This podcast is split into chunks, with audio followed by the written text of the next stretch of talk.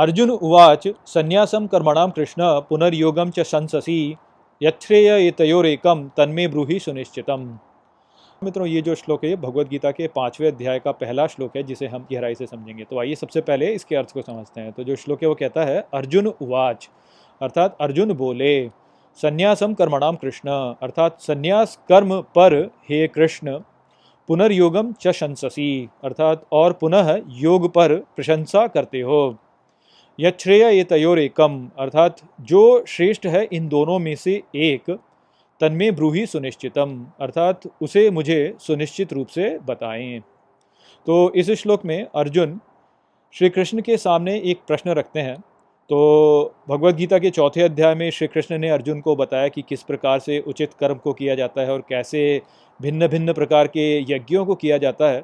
तो उन उपदेशों को सुनने के पश्चात यहाँ पर अर्जुन श्री कृष्ण से प्रश्न करते हैं कि आपने मुझे संन्यास कर्म के बारे में बताया और आपने मुझे योग के बारे में बताया और दोनों की ही आपने प्रशंसा की।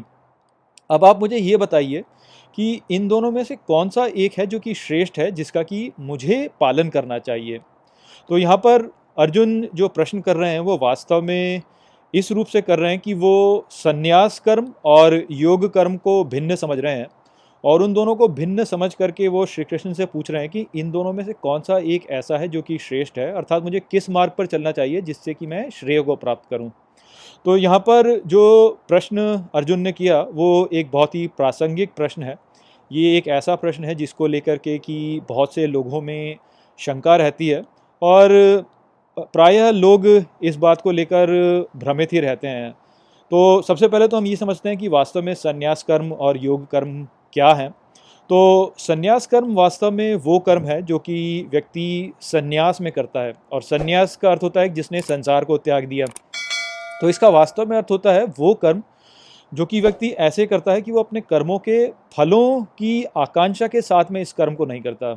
अर्थात उसने अपने कर्मों के फलों को त्याग दिया है और इस प्रकार से उसने संन्यास ले लिया है। तो संन्यास कर्म वो कर्म है जहाँ पर कि व्यक्ति अनासक्त होकर कर्म करता है। अपने कर्मों के फलों के लिए वो कर्म नहीं करता। योग कर्म वास्तव में वो कर्म है जहाँ पर कि व्यक्ति अपने कर्म को इस प्रकार से करता है कि वो जो कर्म है, वो उसके भीतर उपस्थित जो दिव्यता है, उसके अनुरूप है। अर्थात व्यक्ति अपने भीतरी अंतरात्मा की जो ध्वनि है, उसको सुनता है और उसके अनुसार अपने कर्म को करता है। तो जो लोग ठीक से समझते नहीं हैं जिनको बहुत गहरा ज्ञान नहीं है, वो वास्तव में यही सोचते हैं कि ये जो दोनों कर्म हैं, ये वास्तव में भिन्न हैं। आप देखेंगे कि आगे श्री कृष्ण बताएँगे कि वास्तव में ये दोनों कर्म भिन्न नहीं है, ये दोनों कर्म वास्तव में एक ही मार्ग है। किंतु अपनी अज्ञानता के कारण हम इन दोनों को भिन्न भिन्न समझने लगते हैं। तो ऐसा हमारे साथ में इसलिए होता है क्योंकि हमें संपूर्ण ज्ञान नहीं होता, हम बातों को ठीक से समझ नहीं पाते कि संसार में हमारी स्थिति वास्तव में क्या है। और हम सोचते तो ये हैं कि हमने अपने कर्म को त्याग दिया है, किंतु वास्तव में ऐसा होता नहीं है। हमने अपने फल को त्याग दिया, पर किंतु वास्तव में ऐसा होता नहीं है। तो ये जो भ्रम है, ये वास्तव में इसलिए उत्पन्न होता है क्योंकि सतही रूप पर हम ये सोचते हैं कि हम जो कर्म कर रहे हैं, हमने उसको त्याग दिया है। किंतु भीतरी रूप से हमने उसे त्यागा नहीं होता है, और इस कारण से हमारी अंतरात्मा कुछ और बोल रही होती है और हमारी त्याग की भावना जो होती है, वो कुछ और बोल रही होती है। और इस कारण से हम भ्रमित हो जाते हैं। तो जैसे इसका बहुत अच्छा उदाहरण यहाँ पर अर्जुन की जो स्थिति है, वही हमें समझा देती है कि अर्जुन यहाँ पर वास्तव में युद्ध से पीछे हटना चाह रहे हैं। तो उनको ऐसा लग रहा है कि वो वास्तव में युद्ध से पीछे हट करके अपने कर्म के फलों को त्याग रहे हैं और संन्यास ले रहे हैं। क्योंकि उनके मन में लग रहा है कि मैं इस युद्ध को लड़कर अपने प्रियजनों की हत्या कर दूँगा और फिर जो है राजा बन जाऊँगा और इस प्रकार से मैं कर्म कर दूँगा। तो वो ये सोच रहे हैं कि यहाँ पर मैं पीछे हट जाता हूँ इससे तो उससे जो है मैं त्याग कर रहा हूँ। किंतु वो वास्तव में उनके गहरे मन में यदि झांके तो वो जानेंगे कि वो युद्ध से पीछे इसलिए हट रहे हैं क्योंकि वो अपने प्रियजनों से जुड़े हुए हैं, उनकी ओर एक आसक्ति रखते हैं और उस मोह के कारण वो ये युद्ध नहीं करना चाह रहे हैं। तो वो वास्तव में इस युद्ध को इसलिए नहीं करना चाह रहे हैं क्योंकि उनका स्वयं का एक स्वार्थ है कि वो अपने प्रियजनों की हत्या नहीं करना चाहते। किंतु फिर भी वो सतही रूप से अपने आप को ऐसे बोल रहे हैं कि मैंने तो इस युद्ध से उत्पन्न होने वाले फल को त्याग दिया और मैं तो सब कुछ त्याग के संन्यास ले रहा हूँ। तो इस प्रकार की जो भावना होती है, वो हम सभी के साथ भी होती है कि हम सतही रूप से ये सोचते हैं कि हमने अपने कर्म के फलों को त्याग दिया है और देखिए हम कितने ऊँचे कार्य को कर रहे हैं। किंतु गहराई से देखा जाए तो हमारे मन में तब भी अपने स्वयं की इच्छाओं के द्वारा प्रेरित प्रेरित कर्म हो रहा होता है हमारे द्वारा। तो यही भ्रम हमारे साथ में होता है और ये इसीलिए होता है क्योंकि हमें उचित ज्ञान नहीं होता। यदि व्यक्ति को एक उचित ज्ञान हो जाए तो वो ये जानेगा कि जो संन्यास कर्म है और जो योग कर्म है, वो वास्तव में एक ही है और उस रूप में रह करके जब व्यक्ति अपने कर्म को करेगा तो उसमें द्वंद्व उत्पन्न नहीं होगा। तो यही प्रश्न यहाँ पर, अर्जुन ने किया है और इसको अब आगे गहराई से श्री कृष्ण स्पष्ट करेंगे। श्री भगवान उवाच, संन्यास कर्म योगश्च, निश्रेयस करो भव तयो अस्तु कर्म संन्यासात कर्मयोगो विशिष्यते। मित्रों, ये जो श्लोक है, भगवत गीता के पाँचवें अध्याय का दूसरा श्लोक है, जिसे हम गहराई से समझेंगे। तो आइए सबसे पहले इसके अर्थ को समझते हैं। तो जो श्लोक है, वो कहता है, श्री भगवान उवाच, अर्थात श्री कृष्ण बोले, संन्यास कर्म योगश्च अर्थात संन्यास और कर्म योग निश्रेयस करो उभव अर्थात दोनों ही श्रेय करते हैं। तयो अस्तु कर्म संन्यासात अर्थात किंतु दोनों में कर्म संन्यास से कर्मयोगो विशिष्यते, अर्थात कर्म योग विशेष होता है। तो श्री कृष्ण यहाँ पर अर्जुन के प्रश्न का जो उत्तर है, वो प्रदान करना आरंभ करते हैं। और अर्जुन ने जो प्रश्न किया था कि संन्यास कर्म और योग कर्म में से कौन सा श्रेष्ठ है, उसको लेकर के यहाँ पर श्री कृष्ण कहते हैं कि संन्यास कर्म और योग कर्म दोनों ही वास्तव में श्रेय लेकर आते हैं। किंतु संन्यास कर्म से योग कर्म विशेष होता है। तो यहाँ पर श्री कृष्ण स्पष्ट ये कह रहे हैं कि यदि संन्यास कर्म और योग कर्म के बीच में चुनना हो तो व्यक्ति को योग कर्म को चुनना चाहिए, क्योंकि वो जो मार्ग है कर्म योग का, वो वास्तव में विशेष है। तो इस श्लोक में हमें ये स्पष्ट हो जाता है कि श्री कृष्ण यहाँ पर कर्म योग को अधिक प्राथमिकता दे रहे हैं। संन्यास की तुलना में। तो इसको हम कैसे समझें? यहाँ पर हमें वास्तव में दिखता है कि किस प्रकार से गीता, जो हमारे देश में श्रमण परंपरा रही है उस श्रमण परंपरा का थोड़ा सा यहाँ पे विरोध कर रहे हैं और ये स्पष्ट कर रहे हैं कि किस प्रकार से श्रमण परंपरा कई बार हमें अनुचित मार्ग पर ले जा सकती है। तो वास्तव में इस संसार में हो रही जो भी घटनाएँ हैं, वो घटनाएँ बहुत ही जटिल होती हैं और उनके अंतर्निहित जो हम कह सकते हैं कि मूल्य हैं, वो मूल्य कई बार हम समझ नहीं पाते हैं और इस कारण से कई बार हम गलत दिशा में चले जाते हैं। और ये वास्तव में हमारे साथ इसलिए होता है क्योंकि हमारे पास, क्योंकि हम सीमित हैं, इसलिए इस संपूर्ण सृष्टि की उचित समझ वास्तव में होती नहीं है और इस कारण से कई बार हम अनुचित मार्ग पर चले जाते हैं। तो उसी कारण से कई बार ऐसा हो सकता है कि हमें ऐसा लगने लगे कि जो सन्यास है और जो कर्मयोग है, उसके बीच में एक संघर्ष है। ये इसीलिए होता है क्योंकि हम संघर्ष को जो अनुभव कर रहे हैं, वो इसलिए अनुभव कर रहे होते हैं क्योंकि हम संन्यास में और कर्मयोग के बीच का अंतर नहीं समझ पाते हैं। वास्तव में ये दोनों एक ही हैं, किंतु हम इन दोनों के बीच का अंतर नहीं समझ पाते क्योंकि जो हमारी समझ है, वो सीमित है। तो ऐसी स्थिति में जब हमें ऐसा प्रतीत हो रहा हो कि संन्यास कर्म और योग कर्म के बीच में विरोध है तो उस स्थिति में हमें जो योग कर्म है, उस मार्ग पर चलना चाहिए, ऐसा यहाँ पर श्री कृष्ण बोल रहे हैं। तो स्पष्ट रूप से श्री कृष्ण बोल रहे हैं कि कर्मयोग जो है, वो संन्यास से अधिक उचित होता है। तो इसको हम एक उदाहरण से भी समझ सकते हैं कि मान लीजिए आपने संन्यास ले लिया और आप संन्यास लेकर के वन में चले जाते हैं और कहते हैं कि मैं यहाँ पर तपस्या करूँगा। तो अब आप वहाँ पे तपस्या करने लगते हैं और ऐसी कल्पना कीजिए कि कुछ समय पश्चात आपके गाँव से कुछ लोग आपके पास में आते हैं और कहते हैं कि डाकुओं ने आपके गाँव पर बहुत सारे ऐसे जुल्म किए हुए हैं कि इस समय पर आपके गाँव के जो लोग हैं वो बहुत ही पीड़ा में हैं और इसलिए आपके जो गाँव के लोग हैं वो इकट्ठे हो रहे हैं और डाकुओं का सामना करना चाहते हैं। तो इस सामना करने में आप भी सम्मिलित हों और आप गाँव वापस चलें। तो अब ऐसी स्थिति में आपके मन में एक संघर्ष की भावना उत्पन्न होगी, क्योंकि आपको ऐसा लगेगा कि क्योंकि आप यहाँ पर वन में आए हुए हैं और यहाँ पर आप उपासना कर रहे हैं, आपने संन्यास ले लिया है तो आपको आपके गाँव वापस नहीं जाना चाहिए, क्योंकि संन्यास के रूप से यदि देखा जाए तो इस संसार में कुछ भी मूल्यवान नहीं है और इसलिए आपको संसार से दूर ही रहना चाहिए और इसलिए आपको वन में ही रहना चाहिए।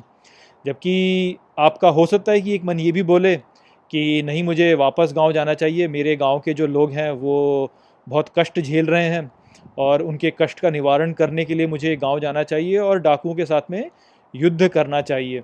तो अब ऐसी स्थिति में आप देखेंगे कि आपके मन में एक संघर्ष उत्पन्न हो रहा है। एक और संन्यास कर्म है और दूसरी ओर योग कर्म है। तो ऐसी स्थिति में श्री कृष्ण यहाँ पे बोल रहे हैं कि आपको योग कर्म वाला मार्ग अपनाना चाहिए। अर्थात आपको गाँव वापस चले जाना चाहिए और डाकुओं के साथ में लड़ना चाहिए। तो यहाँ पर ये जो शंका आपके मन में उत्पन्न हुई कि मुझे क्या करना चाहिए, ये वास्तव में इसलिए उत्पन्न हुई क्योंकि आप संन्यास को भी ठीक से समझ नहीं पाए हैं। आपको यही लगता है कि संन्यास वास्तव में वन में जाकर रहना है, जबकि वास्तव में ऐसा नहीं है। आगे श्री कृष्ण इस बात को स्पष्ट करेंगे।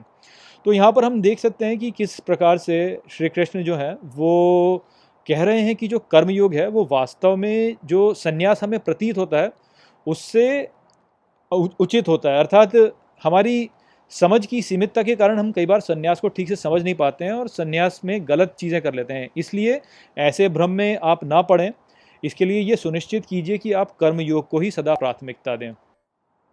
ये यह स नित्य सन्यासी यो न द्वेष्टि न कांक्षति निर्द्वंद्वो ही महाबाहो सुखम बंधात प्रमुच्यते।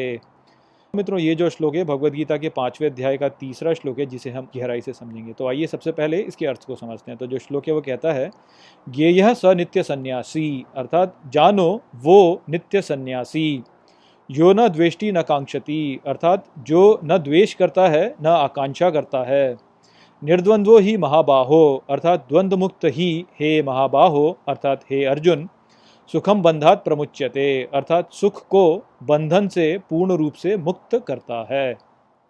तो श्री कृष्ण यहाँ पर इस श्लोक में जो सन्यासी होता है, उसको समझा रहे हैं और वो यहाँ पर कहते हैं कि ये जानो अर्जुन कि जो सन्यासी होते हैं, वो न द्वेष करते हैं और न आकांक्षा करते हैं। वो द्वंद्वमुक्त होते हैं और द्वंद्वमुक्त रह कर के वो सुख को बंधन से छुड़ा लेते हैं, अर्थात वो सुख प्राप्त करते हैं और मुक्त हो जाते हैं। तो यहाँ पर जो परिभाषा श्री कृष्ण ने अर्जुन को प्रदान की, उसे हमें समझना चाहिए और उसी प्रकार से हमें वास्तव में सन्यासी को समझना चाहिए कि सन्यासी वास्तव में वो व्यक्ति होता है जो वास्तव में सभी द्वंद्वों को हटा देता है। इस संसार में हम जो भी दुख प्राप्त करते हैं, वो वास्तव में द्वंद्व के कारण ही प्राप्त करते हैं। हमारे मन में संघर्ष चल रहा होता है और उस संघर्ष के कारण वास्तव में हम दुख को प्राप्त करते हैं। तो जैसे मान लीजिए कि आप अपने शरीर में एक पीड़ा अनुभव कर रहे हैं तो वास्तव में वो जो पीड़ा आप अनुभव कर रहे हैं, उससे आपको दुख नहीं होता। आपको दुख वास्तव में द्वंद्व से होता है। आप चाहते हैं कि आपके शरीर से ये जो पीड़ा है, ये चली जाए किंतु क्योंकि ये पीड़ा नहीं जा रही होती है, इस कारण से आपके मन में एक द्वंद्व हो रहा होता है और उस द्वंद्व के कारण वास्तव में आप दुख अनुभव कर रहे होते हैं। तो यदि इस द्वंद्व को आप समाप्त कर दें तो आप दुख से मुक्त हो जाएँगे।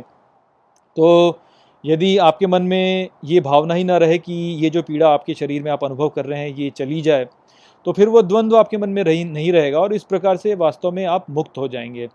तो इसी बात को यहाँ पर श्री कृष्ण कह रहे हैं कि जो सन्यासी व्यक्ति होते हैं, वो वास्तव में द्वंद्व रहित होते हैं और क्योंकि उनके मन में द्वंद्व नहीं होता, इस कारण से उनके मन में कोई पीड़ा नहीं होती और ये जो द्वंद्व है, ये वास्तव में द्वेष और राग से उत्पन्न होता है और यदि कोई व्यक्ति राग और द्वेष से मुक्त हो जाए तो वो द्वंद्व से मुक्त हो जाएगा और उस प्रकार से वास्तव में वो बंधन से भी मुक्त हो जाएगा और वो सुख को प्राप्त करेगा। तो जो बात यहाँ पे हमें समझनी है, वो वास्तव में ये है कि जो व्यक्ति वास्तव में सन्यासी होते हैं, वो राग और द्वेष नहीं करते। जो व्यक्ति वास्तव में वन में चले जाते हैं और वहाँ जाकर उपासना करते हैं, किंतु तब भी राग और द्वेष का अभाव अपने भीतर रखते हैं, वो वास्तव में सन्यासी नहीं है। तो इसलिए ये सोचना कि सन्यासी वास्तव में वो व्यक्ति है जो कि वनों में चला जाता है और वहाँ जाके उपासना करता है, वो सन्यासी की उचित परिभाषा नहीं है। सन्यासी की उचित परिभाषा है वो व्यक्ति जो कि राग और द्वेष से मुक्त है। ऐसा व्यक्ति वास्तव में संसार में ही रह सकता है और संसार में रहकर अपने कर्म कर सकता है। किंतु तब भी यदि वो राग और द्वेष से मुक्त है तो वास्तव में वो सन्यासी ही है। तो यही भ्रम वास्तव में हमारे समाज में उत्पन्न हुआ है कि लोग ये सोचते हैं कि जो सन्यासी है, वो संसार को छोड़ करके वनों में चले जाते हैं और वनों में जा कर के वो वहाँ पर तपस्या करते हैं। तो ये जो विचार है, ये वास्तव में अनुचित विचार है और इस विचार के कारण ही वास्तव में ये भ्रम लोगों के मन में उत्पन्न होता है कि जो संन्यास कर्म है और जो कर्म योग है, वो वास्तव में दो भिन्न भिन्न इकाइयाँ हैं। वास्तव में ऐसा नहीं है। संन्यास कर्म और कर्मयोग एक ही हैं और यदि आप संन्यास को ठीक प्रकार से समझ लें तो आप जान लेंगे कि संन्यास और योग वास्तव में एक ही मार्ग है। सांख्य योगो पृथक बाला प्रवदंती न पंडिता एकम अपि आस्थित सम्यक उभयोर विंदते फलम। मित्रों, ये जो श्लोक है भगवत गीता के पाँचवें अध्याय का चौथा श्लोक है, जिसे हम गहराई से समझेंगे। तो आइए सबसे पहले इसके अर्थ को समझते हैं। तो जो श्लोक है, वो कहता है सांख्य योगो पृथक बाला अर्थात सांख्य और योग के पृथक होने की अपरिपक्वता को प्रवदंती न पंडिता अर्थात पंडित नहीं बोलते। एकम अपि अस्थित, अर्थात एक में ही स्थित सम्यक उभयोर विंदते फलम। अर्थात समान दोनों ही प्रदान करते हैं फल। तो इस श्लोक में श्री कृष्ण स्पष्ट रूप से कह रहे हैं कि सांख्य और योग को पृथक समझने वाले केवल अपरिपक्व लोग होते हैं। अर्थात संन्यास, जो कि ऐसा कार्य होता है जो कि आप अनासक्त होकर करते हैं और योग, जो कि ऐसा कार्य होता है जो कि आप अपने भीतर की दिव्यता के अनुरूप होकर के करते हैं, इन दोनों को एक दूसरे से पृथक, केवल अपरिपक्व लोग समझते हैं। जो ज्ञानी व्यक्ति होते हैं, वो ये जानते हैं कि ये दोनों वास्तव में एक ही हैं और ये दोनों वास्तव में एक ही फल को प्रदान करते हैं। तो यहाँ पर जो मूल संदेश है श्री कृष्ण का, वो यही है कि सांख्य और योग एक दूसरे से पृथक नहीं है। वास्तव में ये दोनों ही मार्ग एक ही हैं और इन दोनों ही मार्गों पर चल कर के व्यक्ति एक ही फल को प्राप्त करता है। तो केवल अपरिपक्व लोग होते हैं जो कि संन्यास को और योग को एक दूसरे से पृथक समझते हैं। और इसके पीछे का कारण वास्तव में यही है कि जो अपरिपक्व लोग हैं, वो केवल सतही रूप से चीज़ों को देखते हैं और इसलिए वो ऐसा मान लेते हैं कि जो सन्यासी होते हैं, वो वन में जाते हैं और वहाँ जा कर के वो तपस्या करते हैं। जबकि जो योगी होते हैं, कर्मयोगी, वो वास्तव में संसार में ही रहते हैं और यहाँ पर निस्वार्थ कर्म करते हैं। तो यहाँ पर जो भ्रम लोगों के मन में उत्पन्न होता है, वो यही है कि वो ठीक से समझते नहीं और सतही रूप से देखते हैं और क्योंकि एक जो व्यक्ति है, वो वन में जा कर के वहाँ, वन में जा कर के वहाँ पर वहाँ पर तपस्या कर रहा है, उसको वो सन्यासी समझते हैं। और जो कर्मयोगी है, जो कि निस्वार्थ कर्म कर रहा है इस संसार में, उसको वो सन्यासी नहीं समझते। उसको वो सोचते हैं कि ये तो ऐसा ही कोई और व्यक्ति है। तो इस कारण से ऐसा होता है। वास्तव में आपको यदि इस बात को ठीक से समझना है तो आपको ये समझना चाहिए कि जो ज्ञान होता है वो ज्ञान केवल तभी उपयोगी है जब वो किसी अच्छे अच्छे किसी कारण के लिए उपयोग में लाया जाए। और जो ये बात है, ये वास्तव में जो आत्मज्ञान है, उसके लिए भी लागू होती है कि आत्मज्ञान भी वास्तव में तभी उपयोगी है जब उसका जीवन में किसी अच्छे कारण के लिए उपयोग किया जाए। अब होता क्या है कि बहुत से लोग ऐसे हैं जो कि आत्मज्ञान को प्राप्त करने के लिए वनों में जाते हैं और वहाँ जा कर के वो तपस्या करते हैं। और ये एक उचित मार्ग है आत्मज्ञान को प्राप्त करने का। किंतु यदि व्यक्ति केवल वनों में ही रहने लगे और आवश्यकता पड़ने पर वो वापस संसार में नहीं आता है तो इस प्रकार का जो व्यक्ति है वो वास्तव में स्वार्थी व्यक्ति ही हो जाएगा। केवल वनों में रहना, वहाँ जाकर तपस्या करना और संसार से बिल्कुल भी ना जुड़ना और ये स्पष्ट जब आपको दिख भी रहा हो कि संसार को आपकी आवश्यकता है, तब भी वास्तव में वनों में ही रहना वास्तव में एक स्वार्थी कार्य है। तो इस प्रकार से यदि कोई व्यक्ति स्वार्थी कार्य कर रहा है तो वो सन्यासी कैसे हो गया? संन्यास का वास्तविक अर्थ तो ये होता है कि आपने सब कुछ त्याग दिया, अर्थात आप स्वयं के बारे में कुछ नहीं सोच रहे हैं, आपने त्याग दिया है, आप राग और द्वेष नहीं करते हैं। अब इस स्थिति में तो आप वास्तव में राग कर रहे हैं क्योंकि आप संसार में नहीं जाना चाह रहे, आप वन में ही रहना चाह रहे हैं।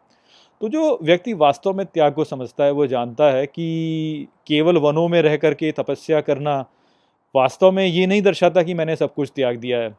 जो त्यागी है, वो वास्तव में जब उसे दिखता है कि उसकी आवश्यकता है संसार में और उसको वहाँ पे भी अपने कर्म करने हैं, अपने जो उसने आत्मज्ञान प्राप्त किया है, उसका उपयोग उसे संसार में भी करना है तो वो ये करने से कभी भी पीछे नहीं हटता। वो कष्ट झेलने के लिए भी तैयार रहता है और संसार में उतर जाता है ताकि वो जन कल्याण कर सके। यत् सांख्य प्राप्यते स्थानम तद्योगेरपि गम्यते एकम सांख्यम च योगम च यह पश्यति स पश्यति। मित्रों, ये जो श्लोक है भगवत गीता के पाँचवें अध्याय का पांचवा श्लोक है, जिसे हम गहराई से समझेंगे। तो आइए सबसे पहले इसके अर्थ को समझते हैं। तो जो श्लोक है, वो कहता है, यत सांख्य प्राप्यते स्थानम। अर्थात, जो स्थान प्राप्त करते हैं सांख्य में, तद योगेरपि गम्यते। अर्थात, वहाँ योगी भी जाते हैं। एकम सांख्यम च योगम च। अर्थात, एक ही हैं सांख्य और योग। यह पश्यति स पश्यति। अर्थात, जो ये देखता है, वही वो देखता है। तो इस श्लोक में श्री कृष्ण पुनः अर्जुन से कहते हैं कि सांख्य और योग दोनों एक ही हैं। तो वो कहते हैं यहाँ पर कि जो स्थान सांख्य में प्राप्त होता है, वही स्थान योग में भी प्राप्त होता है। सांख्य और योग एक ही हैं। जैसे सांख्य वाला देखता है, वैसे ही योग वाला देखता है। तो हम पहले ही समझ चुके हैं कि सांख्य का जो मार्ग है, जो कि संन्यास का मार्ग है, वहाँ पर व्यक्ति राग और द्वेष को छोड़ देता है और अनासक्त होकर अपने कर्म को करता है।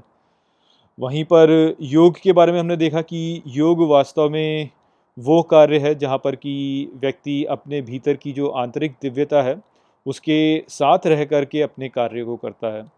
तो श्री कृष्ण यहाँ पर कह रहे हैं कि ये दोनों ही मार्ग वास्तव में एक ही हैं। जैसे एक है, वैसे ही दूसरा है। दोनों एक ही स्थान को प्रदान करते हैं और जो दृष्टिकोण होता है सांख्य वाले का, वैसा ही दृष्टिकोण वास्तव में योग वाले का भी होता है। तो इसे समझने के लिए हम पहले ये समझते हैं कि जो सांख्य वाला व्यक्ति है, अर्थात जो सन्यासी है, वो वास्तव में अपने कर्म को कैसे करता है? तो जो सन्यास वाला व्यक्ति है, उसने सब कुछ त्याग दिया है।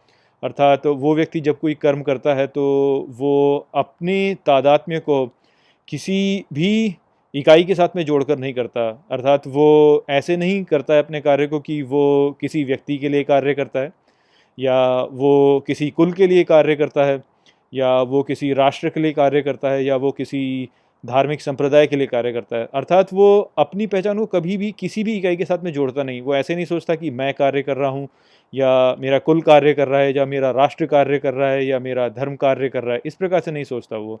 वो व्यक्ति अपने सभी कर्मों को अनासक्त होकर करता है, किसी भी इकाई के साथ में जोड़ करके नहीं करता। तो जब व्यक्ति इस प्रकार से अपने कार्य को करता है तो उस स्थिति में उसकी जो इच्छा शक्ति होती है, वो क्षीण हो जाती है और उसके कार्यों के पीछे जो इच्छा शक्ति तब कार्य कर रही होती है, वो वास्तव में वो दिव्यता होती है जो कि इस संपूर्ण ब्रह्मांड के पीछे है। अर्थात, इस संपूर्ण ब्रह्मांड के पीछे की जो शक्ति होती है, वो अपनी इच्छा शक्ति को उस व्यक्ति के द्वारा इस संसार पर लागू करने लगती है। और ये जो दिव्यता है, जो कि इस संपूर्ण ब्रह्मांड के पीछे है, वही दिव्यता वास्तव में हमारे भीतर उपस्थित आंतरिक दिव्यता है। तो इस प्रकार से जो सन्यासी व्यक्ति है, उसके जो भी कर्म होते हैं, वो वास्तव में उसकी आंतरिक दिव्यता के द्वारा ही प्रेरित होने लगते हैं। और यही जो मार्ग है, यही योग का मार्ग है। तो हम समझ सकते हैं कि कैसे कोई व्यक्ति जो कि सांख्य का मार्ग पकड़ता है या सन्यास का मार्ग पकड़ता है, वो व्यक्ति वास्तव में योग का ही मार्ग पकड़ रहा होता है। तो इस प्रकार से जो व्यक्ति सन्यासी है, वही वास्तव में योगी है, वही स्थान सन्यास का है, वही स्थान योग का है। दोनों का ही दृष्टिकोण सेम एक ही जैसा होता है। दोनों ही दृष्टिकोणों में जो कार्य की प्रणाली होती है वो ऐसे ही होती है जहाँ पर कि इस संसार के पीछे की दिव्यता जो कि वास्तव में हमारे भीतर की दिव्यता है, उसी के द्वारा प्रेरित कार्य हो रहा होता है। तो यहाँ पर इसीलिए श्री कृष्ण ने कहा कि सांख्य और योग दोनों ही एक ही स्थान पर लेकर जाते हैं। जैसे सांख्य वाला देखता है, वैसे ही योग वाला देखता है। संन्यासस्तु महाबाहो, दुखम आपतुम अयोगतः योग युक्तो मुनिर्ब्रह्म नचिरेण आदि गच्छति मित्रों, ये जो श्लोक है भगवत गीता के पाँचवें अध्याय का छठा श्लोक है, जिसे हम गहराई से समझेंगे। तो आइए सबसे पहले इसके अर्थ को समझते हैं। तो जो श्लोक है, वो कहता है, संन्यासस्तु महाबाहो अर्थात सन्यासी किंतु हे महाबाहो, अर्थात हे अर्जुन। दुखम आप तुम अयोगतः, अर्थात योग में न जा करके दुख प्राप्त करते हैं। योग युक्त मुनिर्ब्रह्म अर्थात योग युक्त ब्रह्म मुनि नचिरेण आदि गच्छति, अर्थात नहीं चिरकाल तक जाते हैं। कहाँ जाते हैं? दुख में जाते हैं। तो यहाँ पर श्री कृष्ण अर्जुन से कह रहे हैं कि वो व्यक्ति जो कि स्वयं को संन्यास में स्थित करता है किंतु वो व्यक्ति योग के द्वारा अपने कार्य को नहीं करता, वो वास्तव में दुख को प्राप्त करता है, जबकि वो व्यक्ति जो कि ब्रह्म के साथ स्वयं को संलग्न करके योग में कार्य करता है, वो चिरकाल तक दुख दुख को प्राप्त नहीं करता। तो यहाँ पर श्री कृष्ण ने वास्तव में ये समझाया है कि कैसे संन्यास का जो मार्ग है, वो वास्तव में कम विशेष है जो योग का मार्ग है उससे। तो ये श्री कृष्ण ने पहले भी कहा था कि योग का मार्ग है, जो कि विशेष होता है। और संन्यास के मार्ग से भी तुम वास्तव में मुक्ति प्राप्त कर सकते हो, किंतु योग के मार्ग पे चलना वास्तव में विशिष्ट होता है। तो यहाँ पर श्री कृष्ण ने वही समझाया है। उन्होंने ये कहा है कि यदि तुम संन्यास के मार्ग पर चल रहे हो, किंतु अपने कार्य को योग में नहीं करते हो तो तुम दुख को प्राप्त करोगे। वहीं पर यदि तुम योग में अपने कार्यों को करते हो तो तुम दुख में चिरकाल तक नहीं जाओगे। तो यहाँ पर ये जो संदेश है श्री कृष्ण का, इसके दो पहलू हैं जिनको हमें समझना चाहिए। एक पहलू तो हम पहले भी समझ चुके हैं, जहाँ पर कि श्री कृष्ण ने ये समझाया कि कैसे जो व्यक्ति सन्यास में जाता है, वो कई बार भ्रमित हो जाता है और ये सोच रहा होता है कि वो सन्यास में जा रहा है, किंतु वो वास्तव में सन्यास में नहीं जा रहा होता। जैसे यहाँ पर अर्जुन जो हैं, वो युद्ध से पीछे हटना चाहते हैं और वो यही सोच रहे हैं कि युद्ध से पीछे हटकर मैं सन्यास ले रहा हूँ। किंतु वास्तव में वो सन्यास नहीं ले रहे, वो त्याग नहीं कर रहे हैं। वो वास्तव में अभी भी अपने जो प्रियजन हैं, उनसे आसक्त हैं और इस कारण से जो भी त्याग वो यहाँ पे ये कर रहे हैं, वो वास्तव में त्याग नहीं है। वो वास्तव में अभी भी उनका जो स्वार्थ है, उसी के द्वारा यहाँ पर वो अपने कार्य को करने का सोच रहे हैं। तो ये जो कार्य है, ये वास्तव में योग में स्थित कार्य नहीं है। सतही तौर पे यहाँ पे लग सकता है कि अर्जुन जो है, वो त्याग करना चाह रहे हैं, किंतु वास्तव में उनका जो ये त्याग है, वो योग में स्थित नहीं है। वो अभी भी उनके जो उनका जो खुद का स्वार्थ है, उससे प्रेरित है। तो इस कारण से ऐसा जो व्यक्ति है जो कि इस प्रकार से त्याग करता है कि वो ऊपरी तौर पे तो दिख रहा है कि त्याग कर रहा है, किंतु वास्तव में उसका जो त्याग है, वो त्याग भी वास्तव में उसका, उसके स्वार्थ से ही प्रेरित है। तो इस प्रकार के कार्य करके जो व्यक्ति संन्यास को जाता है, वो दुख को ही प्राप्त करेगा। इसका जो दूसरा पहलू है, वो भी हमें समझना चाहिए कि वास्तव में कई बार ऐसा भी होता है कि व्यक्ति जो होता है, वो त्याग करता है, ये सोचकर कि ये जो संसार है, यहाँ पर सब कुछ मोह माया है। तो जब व्यक्ति इस प्रकार से मोह माया को सोच करके त्याग करता है तो वहाँ पर एक ऐसी स्थिति भी हो सकती है जहाँ पर कि व्यक्ति निठुर हो जाए। अर्थात वो सोचे कि क्या फ़र्क पड़ता है यदि मैं कुछ करूँ? वो ये सोच सकता है कि क्योंकि सब कुछ मोह माया है तो फिर इससे कोई फ़र्क पड़ता ही नहीं कि संसार में बहुत से राजनेता ऐसे हैं जो कि भ्रष्ट हैं और इस कारण से वो जनता को लूटते हैं। वो ये सोचते हैं, सोच सकते हैं कि क्या फ़र्क पड़ता है कि बहुत सारे धार्मिक नेता ऐसे हैं जो कि जो उनके अनुयायी हैं, उनको भ्रमित करते हैं और उनको धर्म के अनुचित मार्ग पर चला देते हैं क्योंकि वो जो धर्म गुरु हैं, वो वास्तव में धूर्त हैं। वो ये भी सोच सकते हैं कि क्या फ़र्क पड़ता है कि संसार में हमारे समाज में जो स्त्रियाँ हैं, वो वो सुरक्षित नहीं हैं। वो ऐसे भी सोच सकते हैं क्या फ़र्क पड़ता है कि संसार में जो बच्चे हैं, उनको उचित शिक्षा नहीं दी जा रही है। जब सब कुछ मोह माया ही है तो क्या फ़र्क पड़ता है कि इस प्रकार की जो घटनाएँ हैं वो हमारे समाज में हो रही हैं। तो इस प्रकार से जो व्यक्ति सोचने लगता है कि क्या फ़र्क पड़ता है, सब कुछ मोहमाया है, वो व्यक्ति भी वास्तव में सतही तौर पे देखा जाए तो लगेगा कि वो त्याग कर रहा है। उसने संसार को त्याग दिया, किंतु वास्तव में वो व्यक्ति आलसी है। वो केवल बैठे रहना चाहता है, कुछ कार्य नहीं करना चाहता। वो व्यक्ति ऊपर से तो बोल रहा है कि मैंने त्याग दिया है सब कुछ, किंतु वास्तव में भीतरी रूप से देखा जाए तो वो व्यक्ति जो है वो आलसी है। और अपने कार्य को नहीं करना चाहता, अपने स्वधर्म का पालन नहीं करना चाहता।